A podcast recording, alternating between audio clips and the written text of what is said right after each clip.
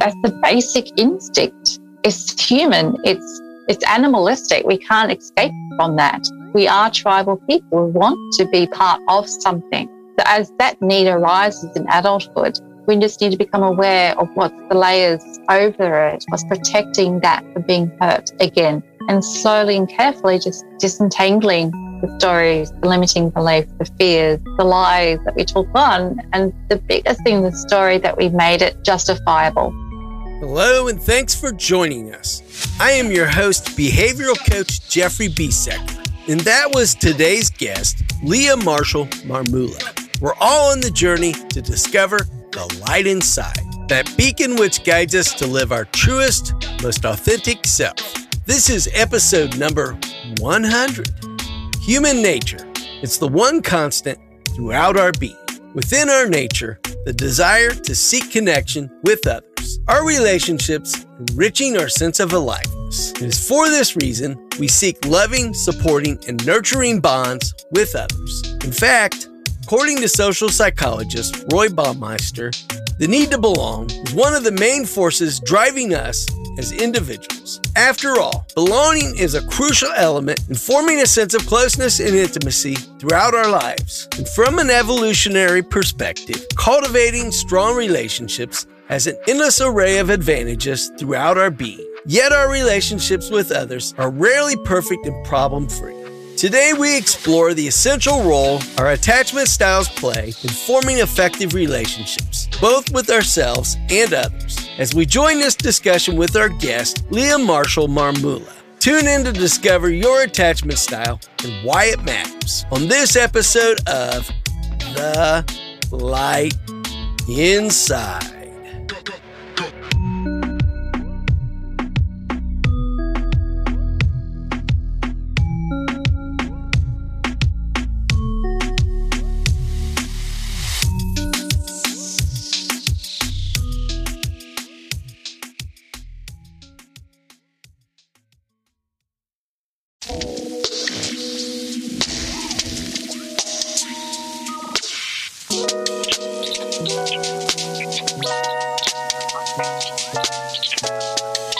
Our guest, Leah Marshall Marmulla, is supporting others in discovering the essential role psychosocial dynamics play throughout their lives, helping them engage a deep dive into the subconsciousness while disentangling the emotional attachments, often leaving them feeling stuck and unable to grow throughout life. I'm thrilled to share this insightful conversation with you, our listening community, as Leah and I explore how our attachment styles guide and inform nearly every relationship we form throughout life, especially the one with yourself. Bringing our focus in on developing a secure attachment style and why it should matter to you. Attachment styles are a hot topic and for good reason. A person's attachment style, developed in childhood, can affect everything from how they connect with their inner self, what qualities they look for in a partner, and how they relate to the world around them. As adults, those who are securely attached tend to have trusting, long term relationships. Other key characteristics of securely attached individuals include having high self esteem, enjoying intimate relationships, seeking out social support, and an ability to share feelings with others. It's likely that your childhood strongly influenced your current attachment style. May have changed since you were young, for better or worse, as a result of your adult relationships. And it's also possible to move toward a more secure attachment style with conscious effort. By learning more about yourself and experimenting with new ways of relating to others, your relationship style can gradually become more and more secure. Let's welcome Leah and dive into this in depth discussion. Hello, Leah. How are you? Good. And yourself? Fantastic. Good. We're here. Yes. all, all set and ready to roll. yeah, it's always the amazing thing. You know, we get kind of caught in our own bubble in our little corner of the world sometimes. And it's interesting to realize that as we interact globally. I've really enjoyed that aspect of the podcast experience, how we're able to somewhat step into the shoes of another and not only see the cultural differences, but then also recognize just some of those different abilities to be in different frames of reference at the same time. It's a great exercise to me to look at in how we perceive things differently just based on our environment. Oh, absolutely. So I yeah. want to jump in with you today, um, looking at that angle of the role attachment styles play and psychosocial development modalities. Oh, informing wow. our behavioral patterns. So I hope we're in alignment with that today. well, we'll soon find out. So, and if not, that's actually a really good thing because then we can have a discussion. Yeah. we can expand yeah. each other's and also the audience's perception instead of using, yeah, yeah, yeah, yeah, yeah. It's just like repetitive dogma. Uh, so often we fall into kind of those pattern notions of our own belief cycles, of our own perception, of our own cognition. So I like to hit those parts where, you know, we kind of see things from different angles and then we're able to kind of flex and flow. So I think we're going to have a great talk today. what I'd really like to do with this talk is kind of establish where this relationship to our attachment style begins. Mm. And then how that then rolls into so many other aspects of our behavior, so many of the other modalities, so many of the other experiences of our behavioral patterns to me become deeply rooted or deeply connected to that simple fact of how our childhood attachment style develops. Yeah, because it's all in the coding like yeah. the programming by witnessing our parents' interaction and also very much around the messages that are implied, specific, you know, ingrained, the words that we hear, the actions that we see, yes. and then the reinforcement that goes with all of that as we develop over different stages of our life. And just becomes habit. It's that yeah. knee jerk reaction. And often we don't even know it's in there. It's like, where the fuck did that come from? Yeah. to, like, to, me, you know, oh, we're going okay. back and unraveling some of that mystery of, you know, how did I wind up in this spot? Yeah. To me, gives that genesis point where this is where that spark takes hold a lot of times. That becomes what should light us up inside, but sometimes slips into that mode where it goes into the shadow side. I'd like to look at it from the approach of 1st mm-hmm. looking at the role of focusing on how to develop a secure attachment style and how that plays in. So leading in, you specialize in attachment theory and psychosocial development modalities as an author and personal coach. I'd like to get your insight a little bit on what exactly a psychosocial approach looks at and how that context combines to influence the psychological and surrounding social environment in our developmental path and journey. So my my philosophy is very much around all that we do and experience has come from somewhere. And it is very much, you know, in the physical being is very much what we've learned and been exposed to. From a spiritual point of view, I believe that we're just pure love. So that we're at the point of conception, that blast is actually the spirit or the soul coming into the cell to then to be showing through. So as time evolves and, and all the experiences that we have, we create our patterns. And using that understanding, I encourage others to explore themselves. So the psychosocial is like, okay, so what are you feeling? What are you actually interpreting the situation to be? What meaning are you mm. giving? What's the story that you're talking to yourself? And helping them to tease through that and go, oh, see the pattern, see the, the lies, but also the truth and the feelings that have all been embedded and totally enmeshed and entangled together to create the physical reality from which they're being and perceiving and feeling from, which is the filters. You know, if you look from the NLP perspective, it's the filters and perceptions that we interpret with life and interact with that. So by helping to clean the filter and say, well, maybe what your perception, your interpretation was critically correct at that time, but now with adult eyes and adult experience, you can have empathy for your parents. You can have compassion for the truth of what was going on. And you didn't need to internalize or take on the stresses that you felt because we do it because we're so enmeshed energetically and emotionally with our mm. parents up until roughly the age of seven. By teasing through that and helping them to detach and go, well, that was, that was my parents' stuff. That was the cultural, that was the teachers, that was the schooling, that was all everything else. And I was just being my loving self, wanting to be held and touched in a loving, supportive, nurturing way, in a healthy way. And I couldn't get it for whatever reason. So helping them to see that and to feel it. And that breaks the entanglement spider web. That's such a crucial role from my perspective in creating not only that healthy relationship, that healthy sense of identity of the self, but also builds our bonds with others. It also allows us and as I'm going to get into a future episode with some branching off from this concept to develop a more selfless experience in that interaction with others and with the universe in general. So looking in and that's that's one of the great things about this program as we've evolved is every story leads to the next chapter or the next page of yeah. the overall story. We learn to start to see how these patterns fit together to form that bigger puzzle, that bigger picture that simply is our being. As we lean in, let's start off by getting a little scholarly overview of what our attachment styles are from the basis of their function and their main purpose in our development. All right. So this is where it gets a little bit tricky. It's been a while since I've technically used the right terminology and everything.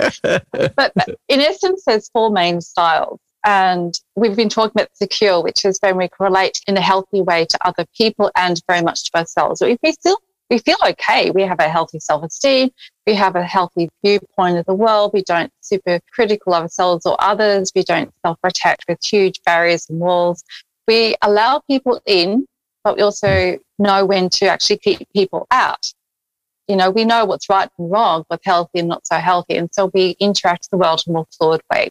When we've had experiences such as abuse or oh, just really horrible care, and it can go from the spectrum of being neglect, you know, emotional ignorance, you know, not being able to be supported by parents, not having that touch, the emotional, psychological encouragement, then we develop strategies to cope to say, well, I I don't know where I fit in the world, for instance, and so we lower our self esteem, our self perception, and that's where the problems start to arise because in adulthood we don't know who we are, and so we want our innate need is to feel love and secure and, and touch and all that sort of basic innate thing, but we haven't learned a healthy way to ask for it, to state clearly our needs, and so we will grab it in a sense, we'll chase after it. And so from that spectrum, like the grasping the needy, the demanding, the expressive insecurity, the anxiety aspect is the other end of the spectrum.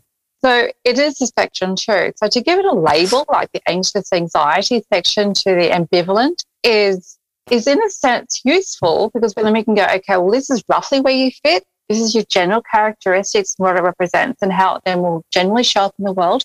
But knowing that most of us are so screwed up to a degree, we will literally flow between the anxious depression, anxiety aspects of ourselves with some people and yet be so distant and disresponsive and almost protectively repulsive with other people.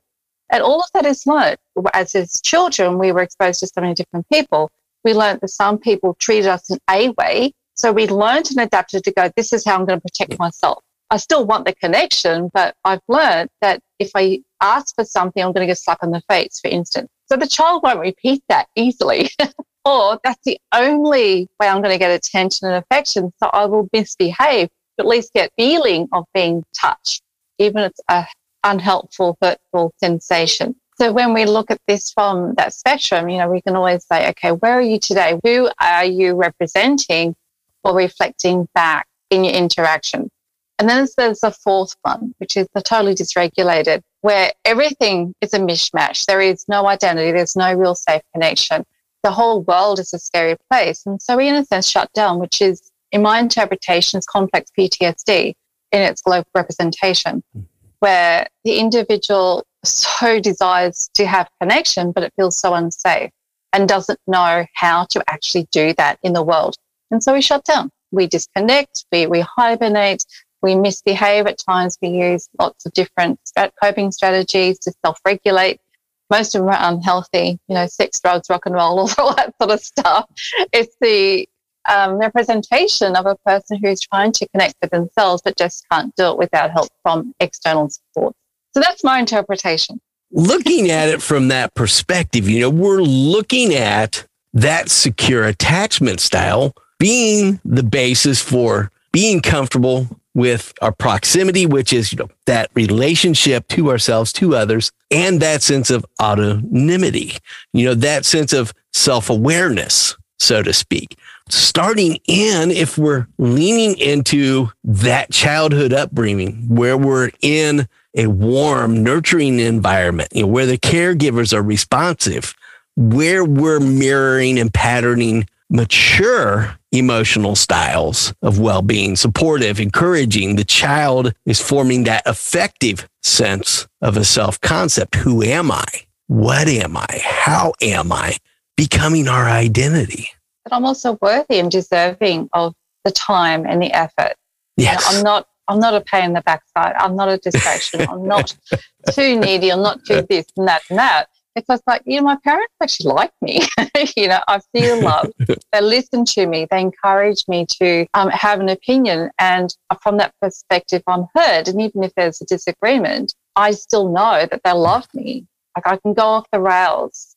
And as teenagers they push the boundaries we know. But they know that no matter what they can still come home. And they will come home. Or they spend a lot more time at home because they know that it's okay to be themselves there instead of running away to find that culture uh, within their peers or even other family units that have a sense of, of togetherness, healthy or not. As we move into adulthood, that healthy sense, ideally, should also give us that kind of objective view of life where we're able to see things from multiple frames of reference, multiple points of view.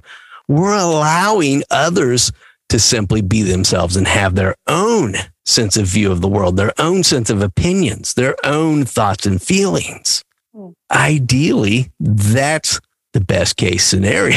we know. And as we mentioned, so clearly, yeah. so often, you know, we can frequently experience when those pathways, those connections have kind of went off the track, so to speak. We'll get to that in a moment a little deeper you know, I'd like to look at some of those crucial roles, some of those crucial elements, essential elements of our being that come into play. You know, we look at the important role that it plays in identity concept, our parents mirroring and patterning how we attach to the sense of ourselves. Share a little with us on that.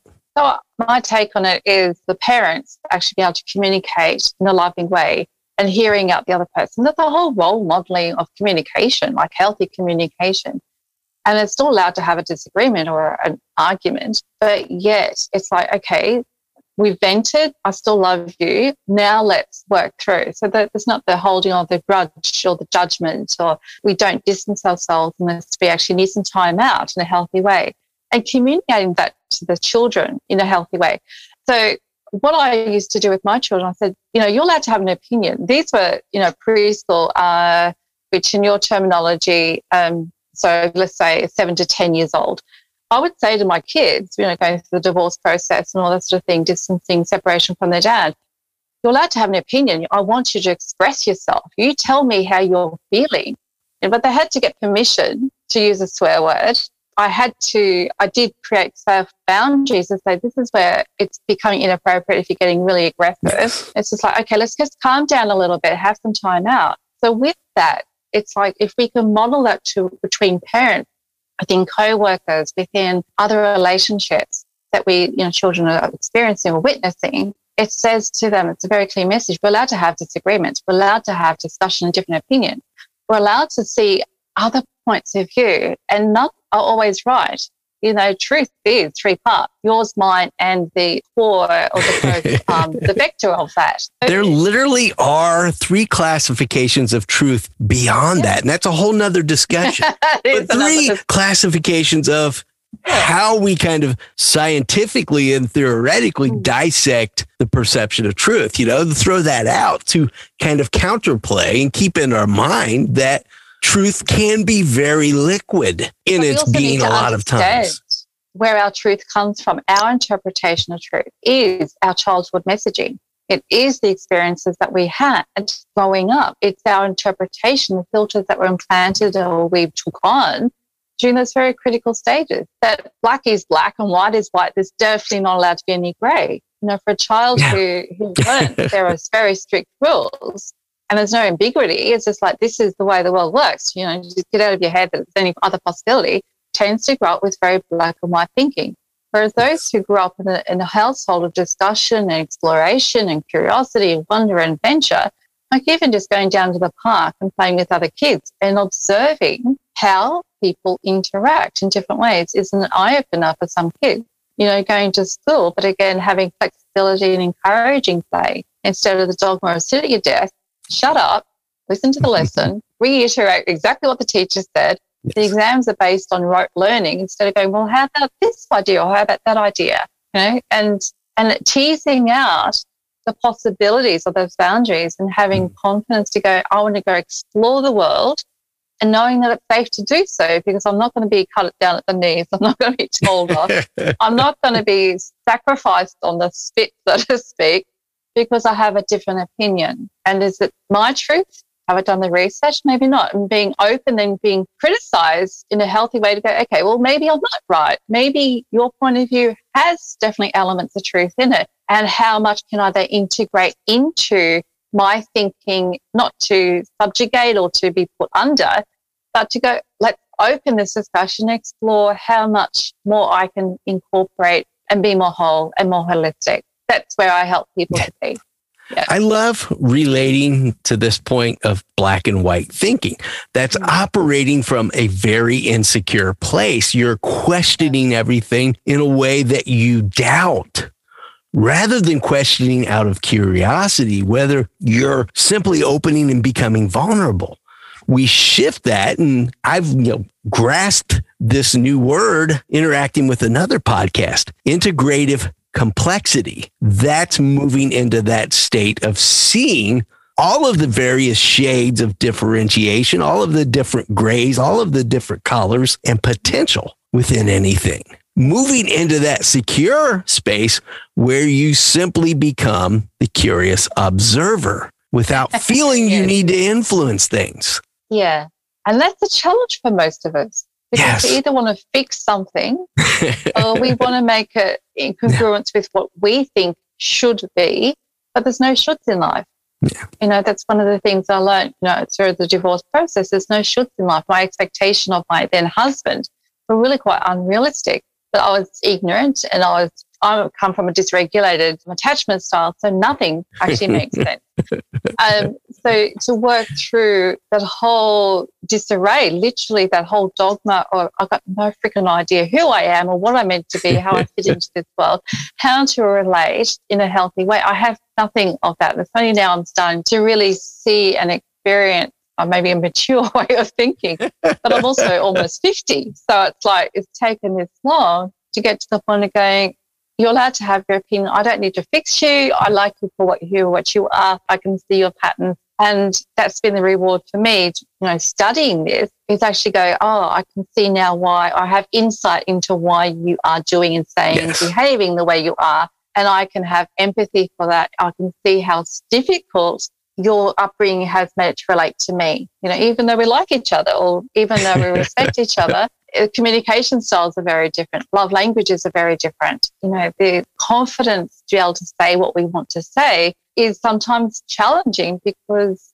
you know, the other thing, the mirroring of our past from others. Who do I represent in that person's history? Maybe I was overbearing. Maybe my persona comes across as the mother in that person's life, or you know, the the rigid school teacher or something like that. Where I just push buttons and the other person has then the opportunity to learn and to grow, but often because they haven't got the skills yet will shut down or run away or become anxious or put the walls up. And that's the other blessing. When we are more aware, we can go, okay, well, this makes sense. We can have compassion. We can step back, look at our own personality and persona that we're projecting into the situation. Okay, I need to not accommodate, but we need to be conscious of how we interact with that particular person to help create that secure place from their perceptional point of view to go, oh, I can trust this person. I can feel okay with this person. And that's the role of a therapist, is it not? To create yes. that safe space in a therapeutic, therapeutic environment. Go, I hear you, I see you, I recognize where you're at. And I will just go gently to encourage you to see who you are, which is just pure love. Laid with BS, laid with limiting belief systems that have just caused you to self protect in potentially a harmful way with, with disconnect or anxiety or um, just leave the fuck alone, you know, depending on what their style of self protection is. yeah. yeah, relate that back to kind of some of those patterns we picked up and adopt from our parents.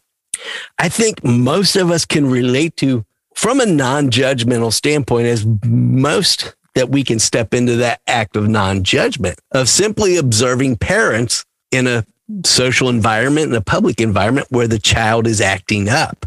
And the parent is constantly, stop that. You know, you're making a scene. Stop that. Your behavior is out of alignment. You know, stop that because I'm looking bad becomes a big thing sometimes. You know, it's more about the response the parent is receiving for the child's action as a reaction to their emotional state. Yeah. I can relate to that a little bit because that, if we put it in a frame of reference, was somewhat of the upbringing of past generations. You know, I experienced that to some level in my own upbringing, was fortunate enough that at a very young age, that just needled the crap out of me as I moved into, you know, I say fortunate because it was yeah. in gratitude that in my own adulthood, I avowed to myself with my own children, how now can I approach this and learn and grow? How now can I approach this from a new perspective to create that new frame of reference? Now I use that new frame of reference in my present knowledge, not where I was as a 19, 20 year old parent for the first time. But relating to that, how can I differentiate from the upbringing of my parents?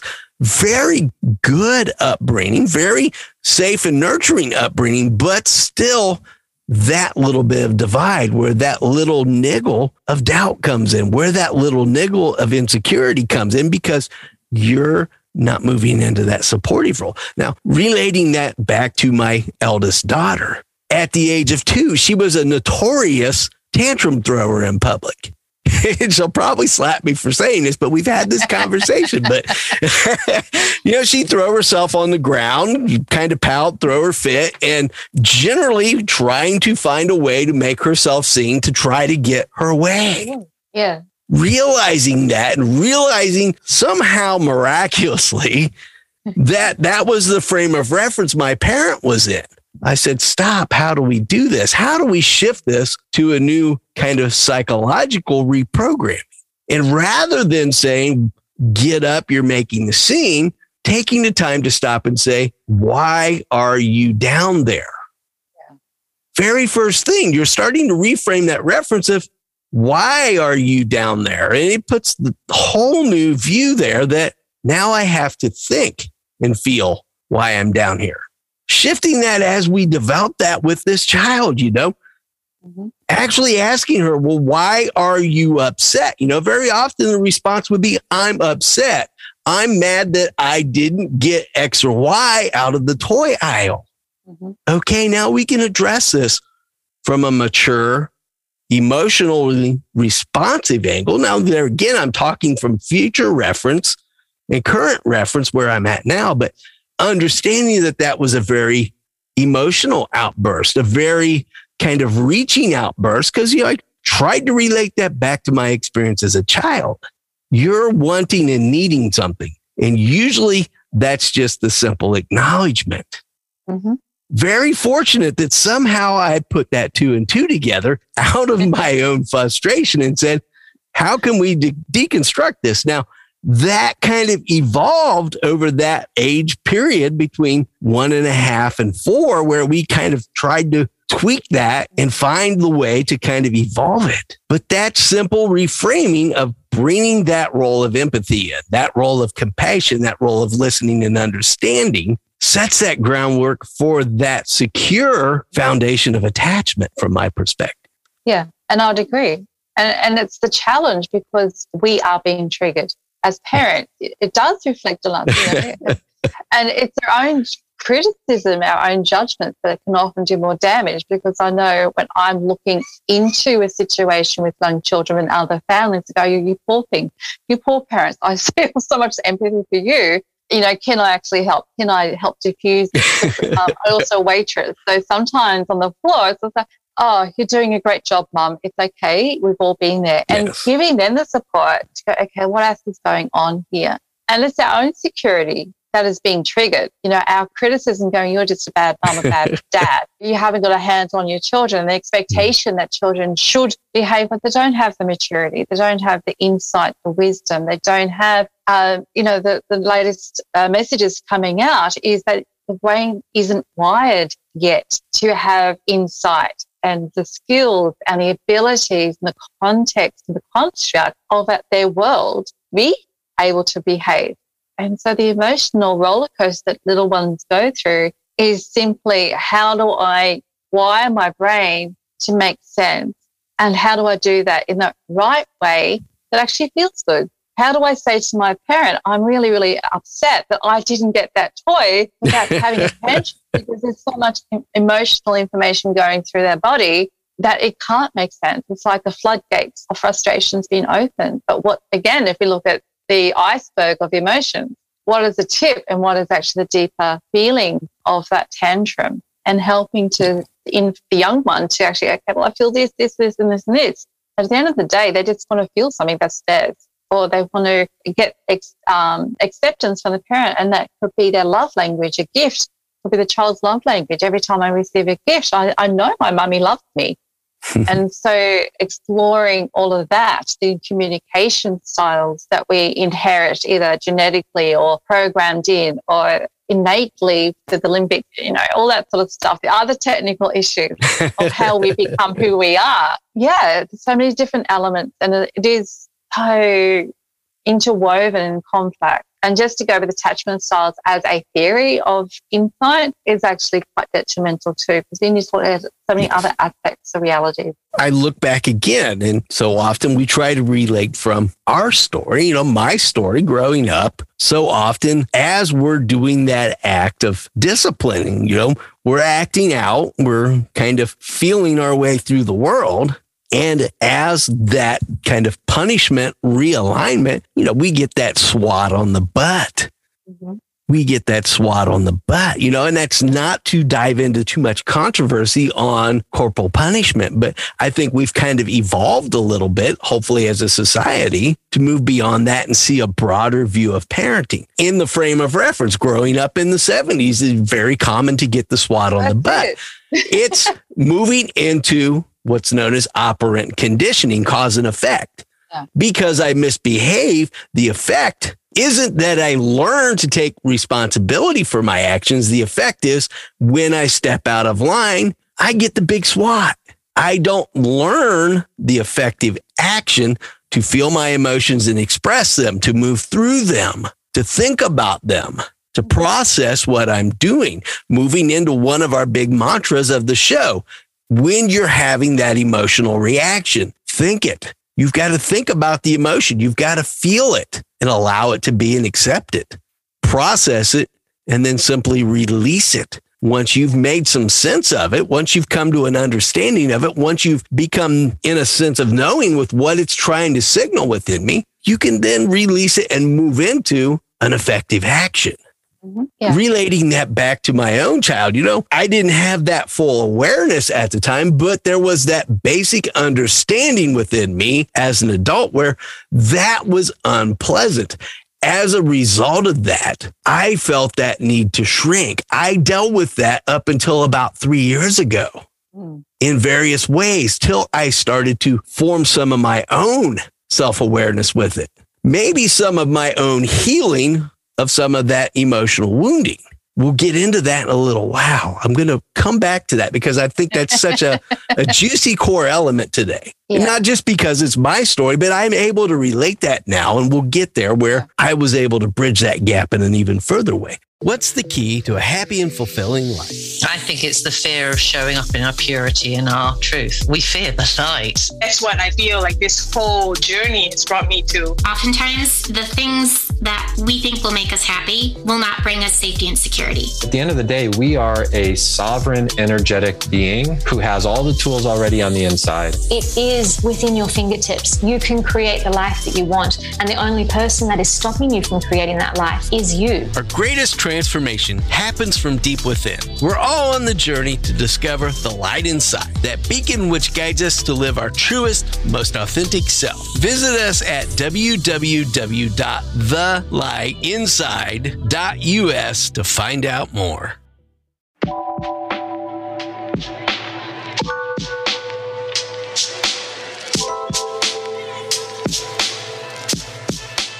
let's look a little bit at some of these core positive components of the resulting secure attachment style as we develop that. You know, I'm going to try to put the seeds of thought out there for the essential state of our wholesomeness, for our growth, for our evolution, for moving into those what we often deem elevated or higher state of beings. Make your own relationship with those things.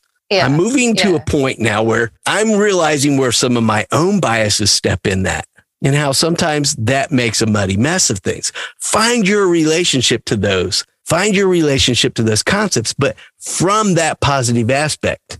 What do you feel, Leah, are some of the more productive or essential positive results of having a secure attachment style in life? I, I think becomes utopian. I think because we can have empathy and compassion for ourselves, we actually don't criticize ourselves. So we, we're able to do life. No, we're going to mess up and it's going to be okay. We can fix it, we can address it, we can relate to others. We have empathy and compassion for others. So we don't take on other people's projections. We don't get so mm. reactive. When a person does or says something that we don't necessarily agree with, we can go, okay, that's an interesting concept uh, I can see their behavior. They're just in a state and not buy into the drama. We can actually hold space for the drama to fold out at a distance, a healthy distance, while still allowing that person to do and be what they need to be. And then go, okay, let's see if we can modify this now that we've calmed down. Um, we become good leaders because we give permission for others to be different to what they currently are you know, the fact that we go through our own crap, our own, we look at our own issues, it gives permission for others to go, oh, I want to be different. And now maybe there's a way I can see because you've done it. I've seen you evolve. I've seen you become the person I would like to become too. So we give permission. We become a signpost or a lighthouse even to have the confidence to just do what you want to do, like to sing and to dance and to play and be childlike without judging or fearing other people calling us names or teasing us. You know, oh, that's right, you can do whatever you want. You know, I'm I like this song. I'm at a party. I'm just going to dance and be me. And to hell what you think. You know, if it's appropriate. Obviously, sometimes you don't do some behaviors or you don't say some words, but it's all relative. It's like, no, this is who I am, and I'm okay with that. We we have healthier relationships because we can be honest and vulnerable and still be consider the other person's position where they feel safe and comfortable to discuss different things too. So we don't bulldoze, we don't override the conversation, we don't just talk about ourselves. We have that flow and we are more conscious of where other people are at. And so we are able to hold space for their vulnerabilities in a safe way. And so people feel comfortable with us. They can come to us knowing that they're not going to be repulsed or repelled or projected onto or yelled at or screamed or unjudged or criticized, name called. They can go, oh, they can just be themselves around people who are secure. They feel may still feel insecure themselves or vulnerable or um, not worthy enough, but it's what I find is that they go, I can still feel vulnerable and insecure and say what I need to say, and I still feel okay enough to say it because I'm not going to be criticized or judged. And that's what I experience a lot. People just able to say what they need to say, or that's I often will say, I've never told anyone that. How does that? How is that possible? and it's because I've been able to hear them. I just let them say what they have to say, whichever word they need to use. I don't judge them. I don't judge their history or their past. Okay, well, how does that make sense now? What is the patterns? Can you see how that story is now playing out in your own reality now? And so having um, secure people create a secure space for others to be held in. And I think that's the most important aspect. From a parent child, you know, we allow our children to make cause and effect adventures, knowing that they need to live life. We can't protect them. They need to learn how to make a decision and learn the consequences of the decision without being rescued before they get to that consequent learning experience. Talk about it. What did you do? Why did you do it? How did it make you feel? What's the outcome? Okay, what messes do we need to clean up if there's any messes? How can we celebrate the lesson? How can we celebrate the win that you got out of this? Yes. And what would you or could you do differently next time? And going through that learning experience with a child is is challenging as we've discussed. You know, our own triggers being triggered, going, oh, oh, I wouldn't do it like that. but knowing that they need to do it, it is part of their journey to become adults and allowing them that space, like protectively from a distance, having the space to go, okay, this is yours, this is your project, this is your choice. I respect that. But I'm always here. If you need help, support, guidance, rescue. you know, you're not going to be abandoned, you're not going to be rejected, but we will talk about the process that you find yourself in so that you can learn and I can also learn at the same time. And that's that makes a big difference. Yeah, I think it's kind of essential at this point because it's popped into my head to say that that doesn't say when we develop that secure attachment style, we don't occasionally still feel some of those senses of insecurity, some of those senses of doubt, some of that fear we just have a more effective awareness of it. We have a more compassionate and open outlook on it. And we're able to shape that and pull that back into that view, free of those senses of shame, free of those senses of judgment, free of those senses sometimes of the expectation we mm-hmm. often load it with. And when it, when it comes up, we can see it for what it is. Oh, shame's here again. Oh, guilt is here. Frustration's here. Okay, so what is the message in that emotion? What am I mm. feeling ashamed about? You know, where does it actually stem from? Who was it representing with? Is it a truth or a lie? Do I need to continue feeling that? How is it helpful? Because in my interpretation, I was talking about this a lot in the books, is our emotions are just the messengers. They want to keep us safe. They've been a learned response to the negative experiences that we had growing up. So they're all designed to protect us from not reiterating, not refeeling those experiences where we really, really weren't happy. So every emotion, good or bad, as we label them, has a really important role to play in our self-protective roles. Joy and happiness is like, we want more of that. Frustration, anger, um, disconnect is a really blessing because it's like, okay, why am I feeling this anger? What is ticking me off so much? And what's the story that I've given to it? What does it justify? What is it trying to protect me against? What's the pattern, the cause and effect that lead to if I continue down this path? So to use that information and learning the tools to recognize the awareness, what's the hidden message? What's the real message? What's the story? What's the filter of that? What's the interpretation that I'm putting into the scenario now that comes from the past? Is it still useful? Sometimes self protection is extremely useful. Bad relationships, you know, when the other person isn't aware yet, or is abusive, you want to be aware that this isn't a healthy situation and not just go along with it and just go, oh, it'll be all right, it'll be all right, I can rescue it. It's just like, no, this is actually unhealthy and I cannot make a positive impact. It is the best and wisest choice for me to leave and disengage. You know, having the confidence of self security comes and go, I know I will be okay without that relationship. I will survive. I can still breathe air. I'm not going to fall apart while looking after myself and stepping away from abuse, from neglect, mm. from emotional uh, manipulation, um, psychological warfare. You know, that whole dichotomy of I need someone, but I don't need them that badly. I'm okay enough not to experience that type of relationship that I had as a child. I can be an adult. I can look after me and get my needs met in other ways. I don't need that situation in my life at this point ever again from that angle, relating that back to then how that becomes some of that cycle, that pattern. Mm. of falling into those repetitive relationships Yeah. of those kind of abusive natures, those kind of underserving natures, some of those experiences of narcissism, to put it in that frame of reference, because of that inner sense of missing that secure bond, of falling into that pattern. Yeah. It's the familiar normal. Yes. You know, and that that's the scary part. And I sit with my children. Obviously, I know my story and my, my children's story, but seeing the pattern of interrelationship that they live now in their early twenties, it's just my goodness. I can see so clearly how screwed up they are, and I contributed to that. But I also understand, you know, where I've come from, that dysregulated emotional state. And my husband at the time, their dad, you know, his trauma blending together to create the perfect storm, Mhm. which now the child has to work through, had to work through, and now can live through. Yeah. Mhm. Um, the eldest one is a very different person. He lived through the trauma. He's showing such inner strength and capacity to see himself. It's amazing. Mhm. You know, and I haven't, I didn't see them for 10 years because of circumstances. So I wasn't influenced through their teenage years. But he's come out the other side going, you know what?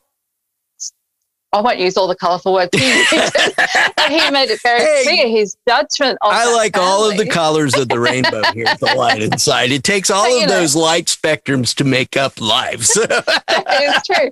But his interpretation, like I've done the foundational work, well, that's all I'm going to say. Um, but his interpretation of the family and step family that he grew up in, those teenage years, he now says it was just so wrong. And now he feels, after us rebonding over the last two years, he feels comfortable to say the horrible things that happened to him. But that didn't happen overnight. And so creating a secure relationship with my son, you know, in his 20s after everything he'd gone through and being a male of a 20, you know, the generational, the hormonal, the, you know, the brain structures of that age being appropriate, his reactions were normal and healthy. But then he needed, he needed support. And so he was able over time to see that there's other stories involved in this that I wasn't, as he wasn't um, privy to information. So he's been able to work through some of that. And that's the part of secure relationship as adulthood, being able to break down some of our own walls and go, okay, maybe there Mhm. is something else here. You know, in friendships and relationships, intimate relationships in particular, where all the buttons are going to be pushed. Our parental stuff, our sibling stuff, our friendships, our peer groups, societal norms are being triggered every single second of the day almost. And it takes a very secure person to hold space and come and say, this isn't working for me and this is why. It's not about you being a bad person saying, I'm being triggered and my trigger is this. This is where the button Yes. leads back to. Can I express this? Can you help me to understand why your behavior is from your past? And let's see if we can actually make sense of it together and rebuild a different trigger point towards happiness instead of annoyance and frustration and bitterness. Is this relationship worth it? But it takes secure people to be able to do that or a willingness to become secure together because we all have baggage. We all have a past. We all have experiences even in adulthood where we put another layer of self protection around because we, we were reinforced from an earlier message that we're not worthy of love. We can't do relationships. We can't do this. We can't do that. You know, every failed relationship has a possibility to say that we're not good enough, but it also has the opportunity to go, okay, what was the contributing factors? What were my choices in that relationship that contributed to it not connecting or working? Is it my past? Was it my actions? Was it just incompatibility? How much of it was me and how much of it was the other person not able to meet me halfway? So you know, that's where the attachment styles, if we can understand the, the basic principles of each, and then we can go with empathy. Oh, well, that makes sense. That person fits into that loose category and go, well, yeah, that makes sense. What caused them to become that? And as the book by Dr. Perry and Oprah, you know, what happened to you? If we can have those discussions and the person's where to say, yeah, this screwed me up because of this and this and this. And yes, I'm knee jerking because you said that, that, and that. And I'm feeling this as a response. And then it makes more sense. You can go, oh, well, that was yeah, logical. Of course you would feel that.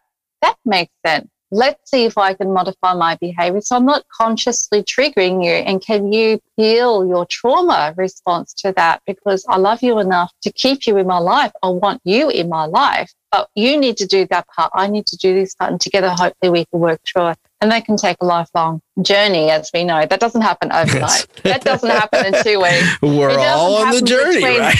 oh, that's right. It doesn't happen from the time you say yes to a relationship and, and the wedding date it doesn't happen in the honeymoon mm. period. It happens each day going, I commit to learning about myself so I can bring the new learnings and insight to the table and then work together with the other people involved. And that's not to say that we get so caught up in ourselves on that journey that the arrival itself becomes the vision, becomes the mission, becomes the purpose. Yeah. We have to have that secure attachment to that journey in order for it to be effective. we have to be secure within ourselves first. And we yes. have to commit to the externals. But we need to be okay within ourselves. And that can be the hardest part. Because as we know, when triggers are being pressed, it can be like a bomb. and It can shatter our own self perception. Our insecurities will come to the surface. And I can't do this. I'm not worthy of his love or her love. I'm the one at fault here because that's what we learned as children. I am not able to get my mum's and dad's attention. I can't work out how to make this work to get that hug. You know, I'm going to bed crying or I'm going to bed upset because they're too busy. They can't even read me a story. I can't get this, this, and this. And that's what's being triggered in a romantic relationship. The desire and the need for the connection, the love and the affection and reaffirming that, yeah, I love you no matter what, you know, you are important. That's what we're seeking for with intimate relationships. And if that can't be met because the other person's upset and triggers in themselves, then we question, is this, what is this? Who am I? Am I able? Is this worthy of? And the whole base attachment style gets reactivated. And then it's up to us to own it. It's up to us to fix us and help see the, help the other person see that we're working on ourselves and help them to understand the new version that we evolve into each every single second that we choose to be different. And that's a challenge. Yeah. that's another whole story in itself. because as we change, we become new people, and there could be other conflicts that are opened up in that incompatibilities as one person becomes more secure. Now, the codependent, trauma bonded relationship. We knew the dance. We learned the dance as a child. And as one becomes more secure, the dance steps changes and it can cause huge confusion in that codependent, trauma bonded relationship going, I don't know how to do secure. I don't know how to do love. I don't know how to do this consideration. I don't know how to do this communication. You're hearing me, but that's so freaking scary. I can't do that. I don't know how to feel heard and feel safe. And that's where it can get really unsettling to both sides.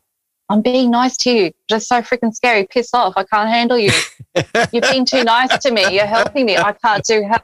And that's, that's one that came up for me at work. You know, we have yes. a new floor manager.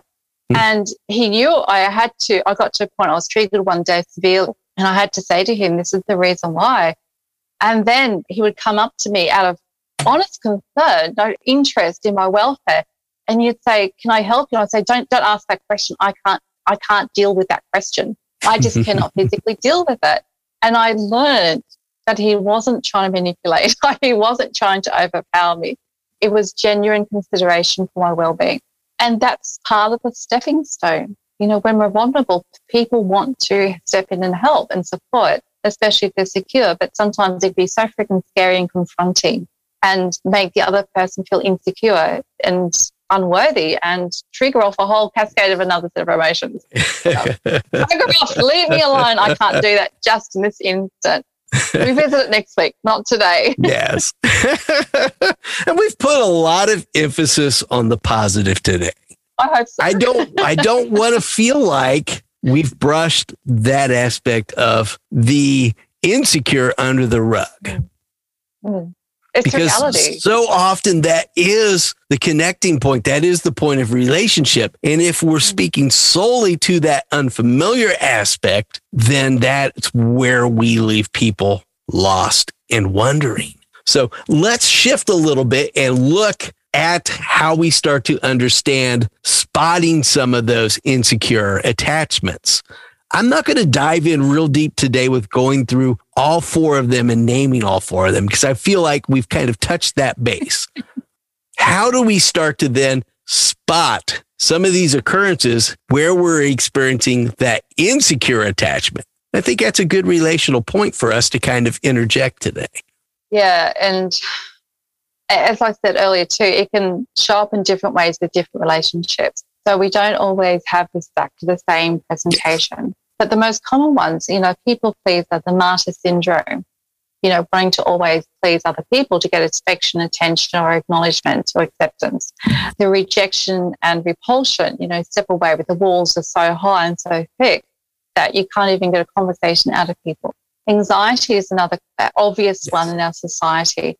What are people anxious about? What are they feeling about themselves that they feel they cannot do things or talk to people, depending on the situation? Procrastination, sabotages, feeling not worthy enough and not able to perform. So we perfect, you know, we concentrate so hard and that becomes sabotage too. Perfectionism, all the addictions, avoidance, distraction. Again, it's about I'm not able to do something, so I'll just distract myself and feel good in the way that I can, no matter what it is. Is it sex, drugs, rock and roll? Is it exercise, spending money?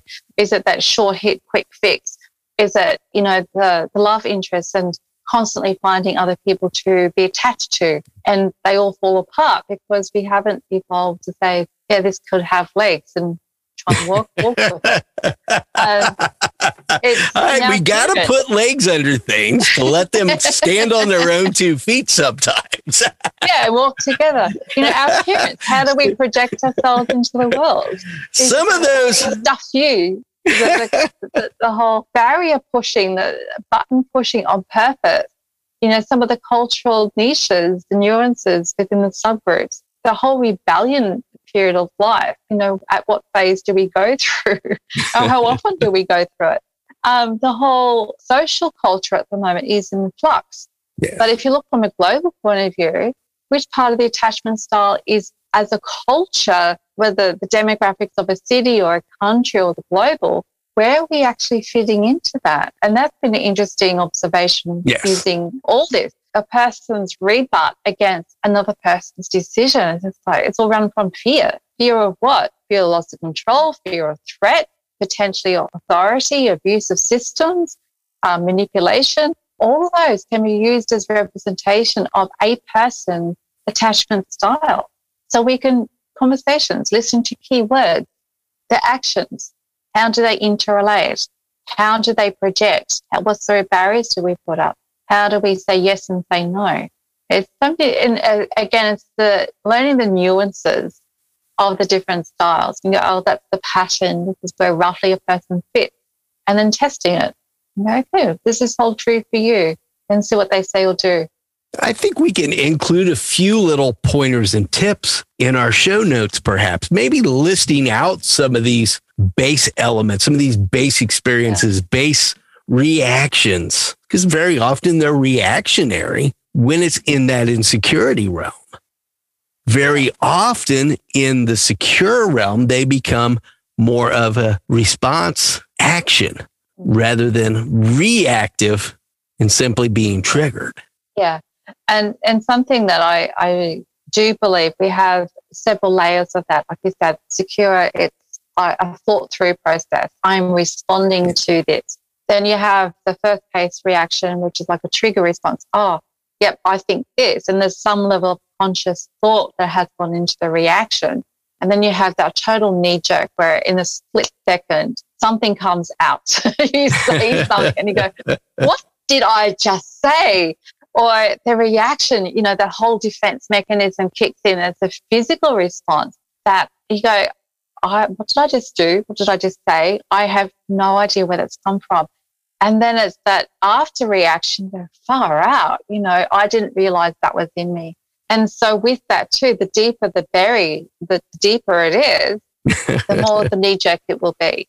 So if it's uh, depending on the chronological order or how many times it's happened and how much protection is around that core instance will almost, you know, be reflected in how much of a knee jerk it is compared to, because we keep it under wraps. We know that to interrelate in our society, we have to pretend to be secure.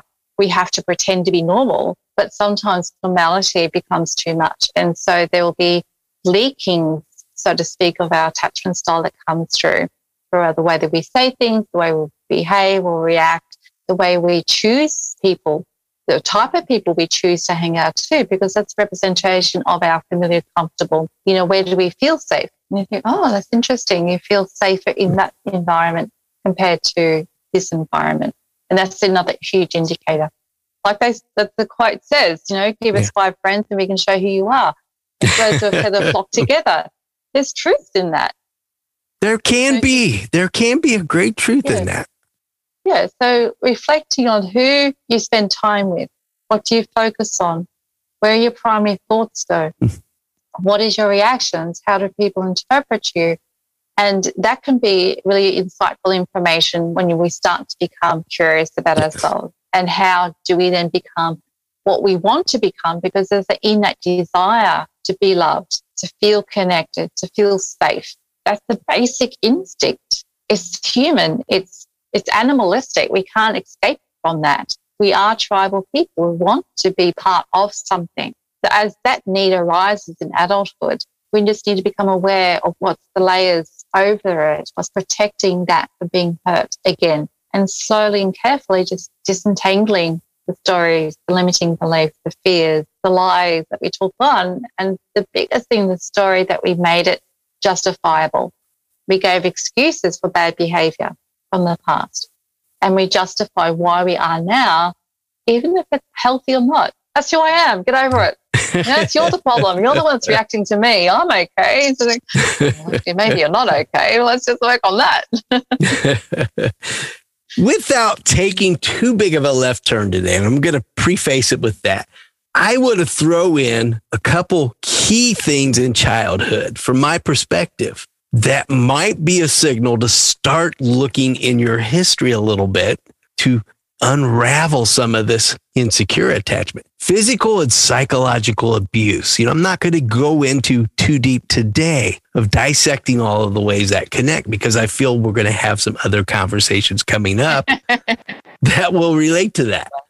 Childhood and generational traumas. Both those experiences where you form that trauma reaction to a situation and circumstance, or where you experience a parent or another adult, another sibling, anybody in your realm who's going through that trauma experience themselves, and you are experiencing that connection to it.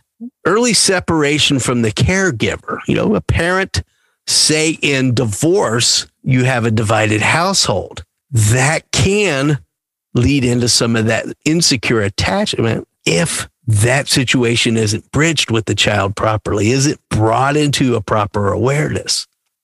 Absenteeism, you know, a parent that isn't present in someone's life, you know, a child that's fathered in an absentee father or an absentee mother who suddenly leaves the upbringing, the child rearing, the process and exits their life. And insecure parental figures themselves mm-hmm. being one of the greatest sources. You know, so often it can be the case that as parents, all of those cards aren't dealt to you. I'm going to put it that way. That, that's a very kind of neutral way to look at it trying to put it in an objective frame of reference. So as we don't step into some of that kind of shaming and guilting aspect that so often happens. All of those things can fall into those patterns can lead into those conditions, can lead into those areas where it starts to bleed in, for lack of a better word today. Would you not agree a little bit? Oh, a little bit. I think I agree a lot. That's a loaded question. You know, it says anytime you offer agreement, you're kind of backing somebody in a corner, which can become somewhat of a insecure response perhaps. You know, that's another area to look at. with you from are, uh, choice. Are, are we seeking validation in our own belief? Are we simply opening the floor to accept the beliefs of others? You know, that's that's a fine line. I want to throw that out there because it's something I've kind of turned an observation to mm-hmm. and become curious about. Yeah.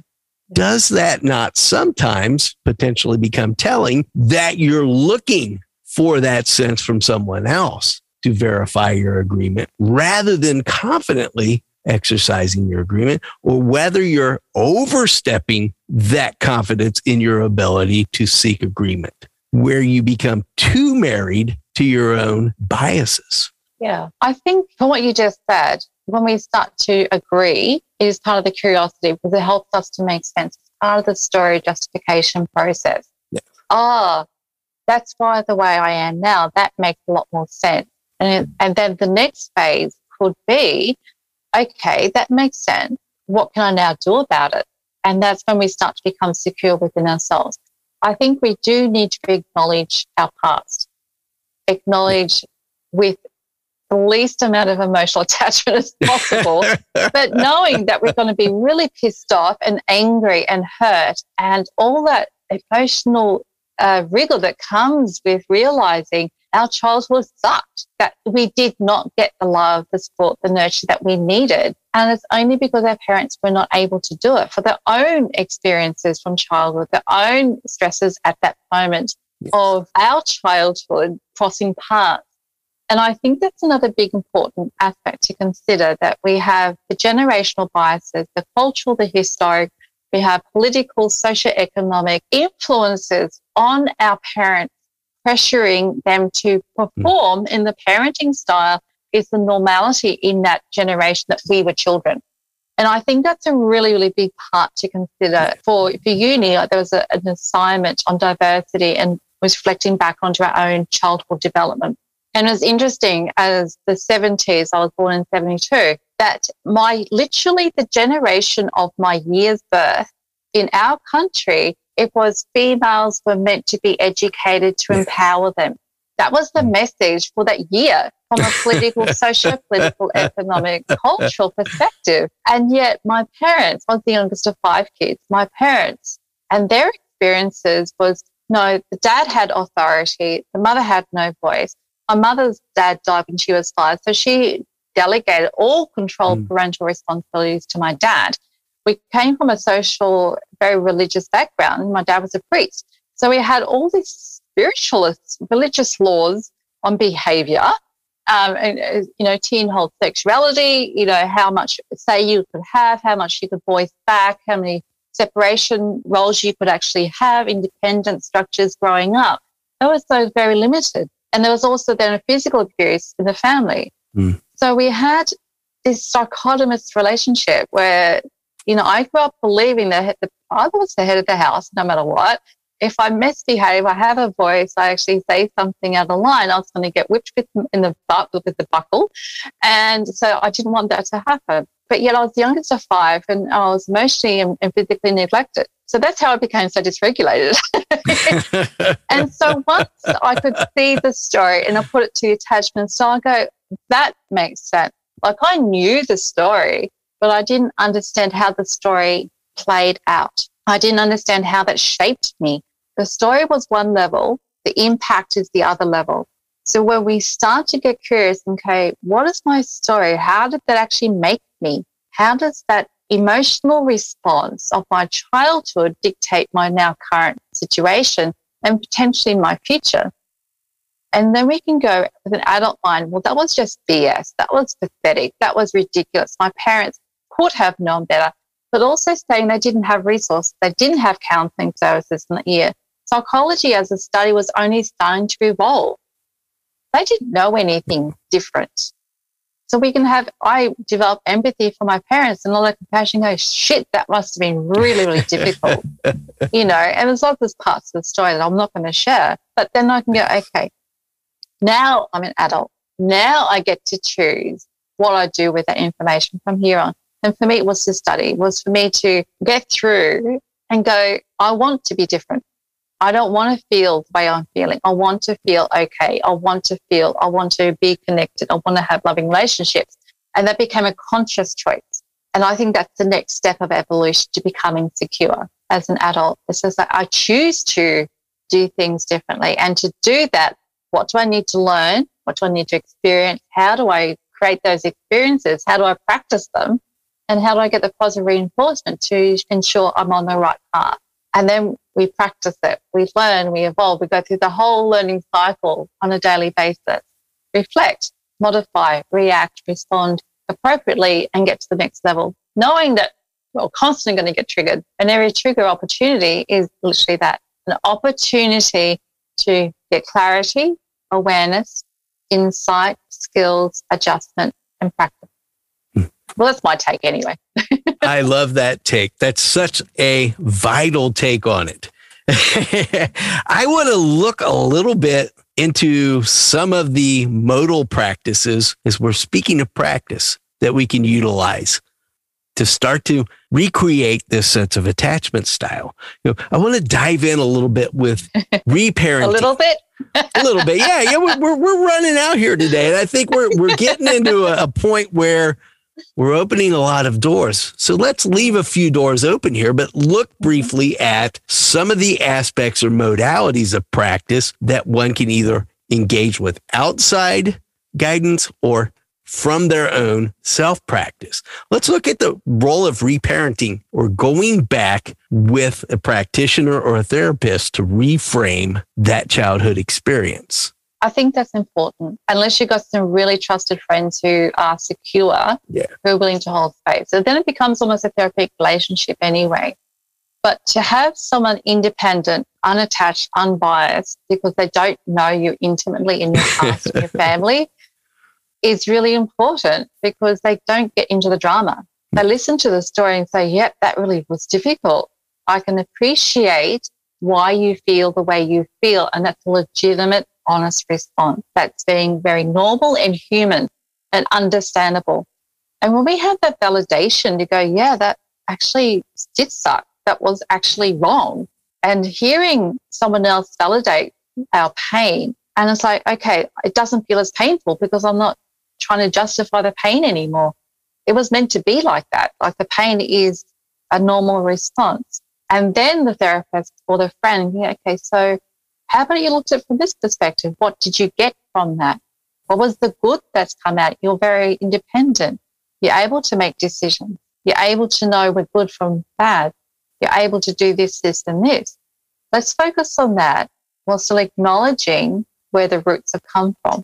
And so the whole self reflection and reframing I think that's my biggest tool is helping a person, and I do it every single day myself, constantly. How are the other possible perspectives on this particular scenario or discussion? And going third person in my books, there's quite a few different strategies that I teach. You know, going third person, going onto the balcony, seeing the whole mm-hmm. scene play out as if you're in a theatre and watching the scene play out on the stage imagine what the different characters actually sensing and feeling during that discussion or that experience. What could they have done differently? What did you need to hear from that particular person to make it okay for you? And then reframing it and having empathy and imposing all that love, that compassion to yourself and to the other. And then, as you said, reparenting. I didn't know how to parent myself. I was in a therapy session and the therapist said, Well, you just need to love yourself like you wanted to be loved. I got no fucking idea what that means. and I didn't. I didn't have any idea. Mm. There was no reference point. Yes. What it was like to be parented. Yes. I didn't know what that meant. And so I'd watch movies and I'd critically observe parents interacting with children or mm. be out and I'd critically observe what it looked like and potentially felt like to see a loving relationship and that's how I learned how to start looking after me. I had no frame of reference. Yeah. I was just like, I don't know what to do. I don't, and that's why my, my children were so screwed up because I didn't know how to parent. I was imagining what it could be, but I didn't know what it was. I didn't know how to do it and at an emotional level. So that was the part of the problem too. but I had to learn it. And to learn it, you have mm. to observe. And then you need to practice. You have to start to internalize it.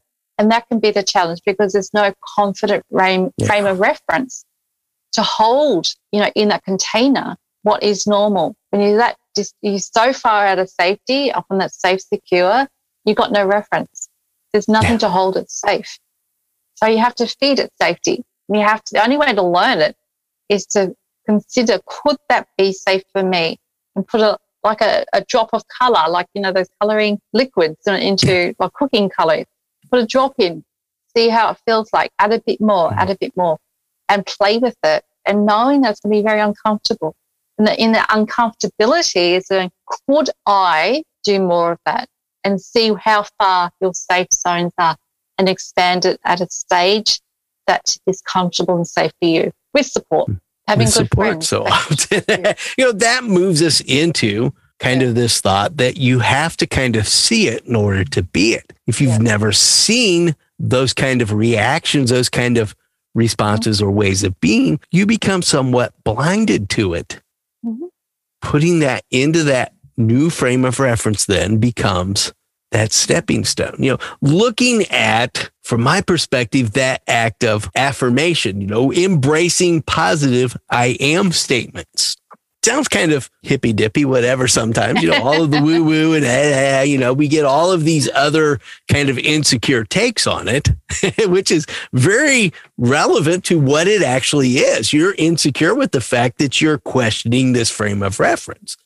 Nevertheless, those positive I am statements, changing that frame of reference, simply writing it down and journaling it is often a very effective practice.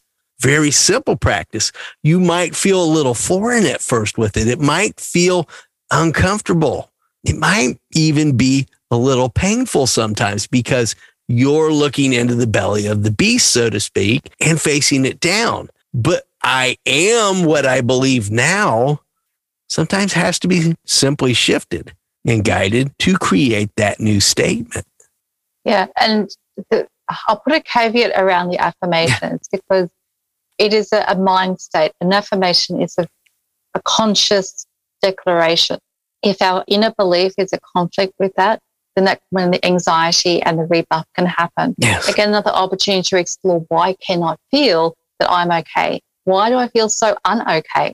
And so we need to be aware sometimes when we're asking people to do affirmations, when it's so opposite or opposing to what we honestly believe, it is potentially a, a risk trigger. And it can actually help us fall faster down the wrong way. Yes. So tom- sometimes using affirmations later in the therapy allow a person to feel a little bit they are okay. Say, I am okay. I am lovable. But sometimes it's the timing needs to be monitored a little bit too. See people where they're at. Not All meeting where they're at and holding that space and allowing that process to evolve. As we're moving into some of that more evolved, you know, we look at that active meditation. As you said, you know, stepping out on that balcony, so to speak, to get that reframed view. Meditation can often be a great space to do that. Yeah. You know, we look sometimes at that notion of meditation and we're programmed that belief that it's a dumping or emptying of the mind. Sometimes you clear some of those cobwebs out. And as you become a little more clear, you start to have other things filter in. You know, are you starting to filter in some of these new images, some of these new beliefs, some of these new frames of reference? So I'm going to throw that out there as a potential as you move down that progression.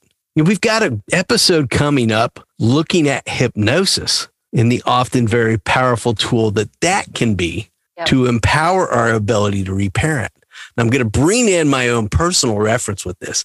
A couple years back, as I mentioned, I was working through some of that insecure attachment myself, some of my own past traumas, some of my own re-guidance, you know, and working with both a therapist and coaches and stumbled upon Marissa Peer and her rapid transformational program of guiding you through some of this past regression and actually having spoke with my therapist of saying, you know, maybe look at some of these areas of reparenting and taking that approach of doing a past regression to go back and simply do some of those acts of those reinforcing statements, some of those bringing that to your awareness and saying, I now understand where some of this insecurity comes from.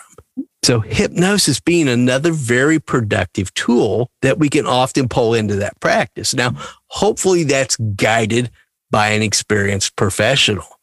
Yes, definitely.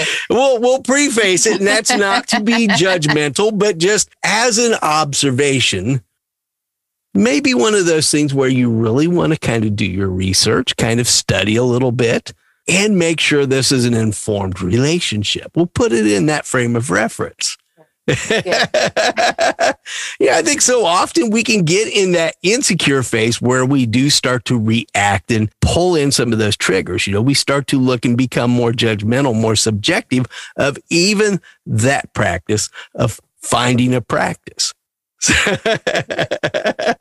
I'm going to pull that in because I, have witnessed it and I've observed it. In order to objectively discern some of that, just be aware of it and invest some time. And also trust then, you know, the crossing of paths, the synchronous, synchronous um, events or messages. Yes. Yeah. And I've actually done the Marissa Peer training. I am a qualified yes. practitioner. So with that too, working with the inner child, you know, that's the premise of a lot of the, her core work and t- going back to the different ages where the trauma happened or the interpretation of a situation that was painful and then saying to that child at that age, you are loved. Yes.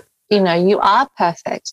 The other situation, the other people, other players in that incident were going through their own traumas and their own instances at that time. It wasn't about you. And that is the part that I found very useful and part of that reframing that it's not me. It wasn't always about me. Yes, sometimes I was misbehaving. So, yes, the parent had the right to discipline and say, that's not appropriate in this setting. There is always appropriate times where things need to be said. You can't just let a child run wild. I don't agree with that mm. either. But it's like, okay, how was that message given? Was it done in a healthy way? Was a parent overstating the fact? Or was it really painful? Was there shame and embarrassment attached to it, the way it was said or done? And so helping that little one see, okay, my mum or my dad said that but they're also in pain. They were embarrassed at the time, or they were just doing what their parents did to them. So it's onward projection that isn't about me. I was just being curious, and you're allowed to be curious as a child. I was just being adventurous. I was just being loving. I just wanted this or that. And that was a normal state to be at that age. That's why I'm very proactive about saying age appropriate bad behavior because a child at the developmental stage has to test the boundaries.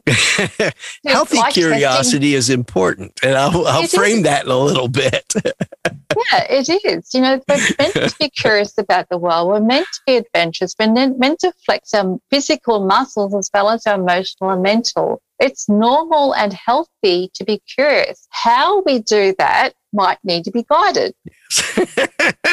you know.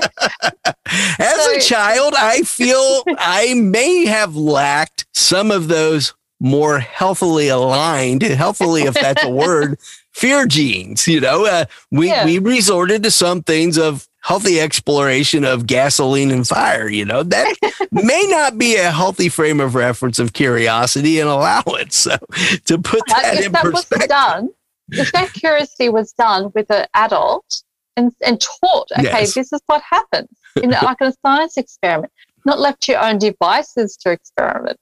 That's where I'm talking about. You know, we need to be curious. Children need to be exploring the world that they're in. But a parent, I think, needs to be aware where their child's interests are and then use that as the, the stepping ground and go, you want to know about it? Let's learn about that you know, and be interactive in a guiding way and not a um, oppressional way. Yes. And that's the balance. And we don't get it right. You know, we screw up our kids. Every child's fucked up. Let's be honest about that. You know, we all grow up with levels of crazy thinking and inappropriate reactions. Everyone is screwed up to an extent. and it's up to us as adults to unscrew ourselves and to find a healthier way of being adults. Hopefully, we're not digging that screw in deeper. I think we're going to kind of look at drawing our line today. I feel like we've went down a great path. We may be venturing yeah. into a two-parter today. You know, I think I, so. I was going to tip my hat a little bit into some of the polyvagal theory, but I think we'll just throw the word out there today. Yeah, yeah. we'll come another way and method in practice. Yeah modality of also addressing some of these childhood security issues, childhood maybe, attachment issues. Maybe an easy one to touch base on it as we summarize is mindfulness. Yes. You know, just be coming back to the present. It's one of the simplistic ones, but it's also some of the most challenging ones to be mindful, to coming back to the now, to have that awareness. What am I feeling? What am I hearing about myself? What am I seeing about myself? And how accurate is that? Is it me or is it someone else? Very powerful, simplistic, but so complex at the same time. I'm feeling like we've had a great conversation today. okay, great. Where yes, can our listeners reach out to you, Leah, and learn a little bit more, not only about your personal development and personal coaching practice, but also to connect a little bit, maybe to discover more about secure and insecure attachment styles? Oh, okay. So, most global website is my name. So, Leah Marshall marmulla.com. Okay. Marshall's my maiden name. So I'll give you the link and you can just post that up. But Leah Marshall marmulla.com. That gives you all the links to the various things that I do the podcast, the books, the, the workshops, the online courses, uh, my blog, which this year I'm actually doing a month theme on different aspects. So last month was all about I choose. This month's about aspects of love. The next month, I've got no idea what it's going to be yet, but will it'll come to me when it's the right timing. And just exploring the shadow aspect of those things mm-hmm. instead of just always being proactive and saying, oh, you know, just do this, just do that. It's like having understanding of why there's a shadow part of love, for instance. Why do we have the shadow part of choosing? What makes up a choice, even? So that's that. And um, yeah, there's just so many different parts. But the journal actually asks these questions every single day. So I have a journal book that you can purchase 90 days of self reflection with coping strategies built in that I teach. Because in the moment intervention strategies to keep the person on target without going down the spiral. And of course, you know, one-on-one therapy is possible too, if depending on where a person's at, what they need. So very multidimensional. Such an essential practice, such a simple practice to connect with yourself and grow. Oh, absolutely. I want to thank you. This truly has been such a fun and engaging conversation. And I feel like we could have went on for several hours. I would love so. to invite you back sometime. You're always welcome to drop in with us and share some more of this wonderful insight. Namaste. The light in me acknowledges the light in you, Leah. Thank you Thank so you. much. Pleasure. I'm so I, grateful for you. I loved it as well. Thank you. Let's do it again soon.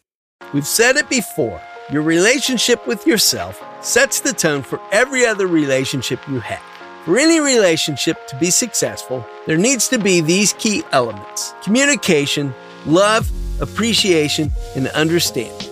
This happens as we learn to appreciate our similarities while deeply respecting our differences. Einstein, in all his brilliance, tells us our separation from each other is an optical illusion of consciousness. We're all interconnected, interwoven. It is through our attachment styles we learn to translate this interaction forming more effective engagements and relationships with each other. Leah and I have shared how our attachment styles help us to develop a deeper sense of self awareness, allowing us to understand the influence of our own behavioral patterns as we journey throughout life. At times, we find ourselves tangled up in the web of our stories, the limiting beliefs, the fears, and folly we experience along the way. We hope this conversation serves as a guide for effectively understanding both yourself and others. Leveraging our attachment styles can become a productive tool in disentangling that story. As always, if you found value and meaning in today's show, share it on social media by tagging us at the Light Inside Podcast or send it to a friend or loved one who you feel might benefit from today's message. We're grateful for you, our valued listening community, and we truly appreciate your interactions as a key source of energy guiding our show. Joining us on our next episode is author and inspirational speaker Lindsay Jewell. Her latest release, Cycles of the Sevens My Soul's Journey, details how she has risen from the hellish experiences resulting from multiple incidents of mental and physical abuse childhood trauma, and addiction. Tune in next week on The Light Inside.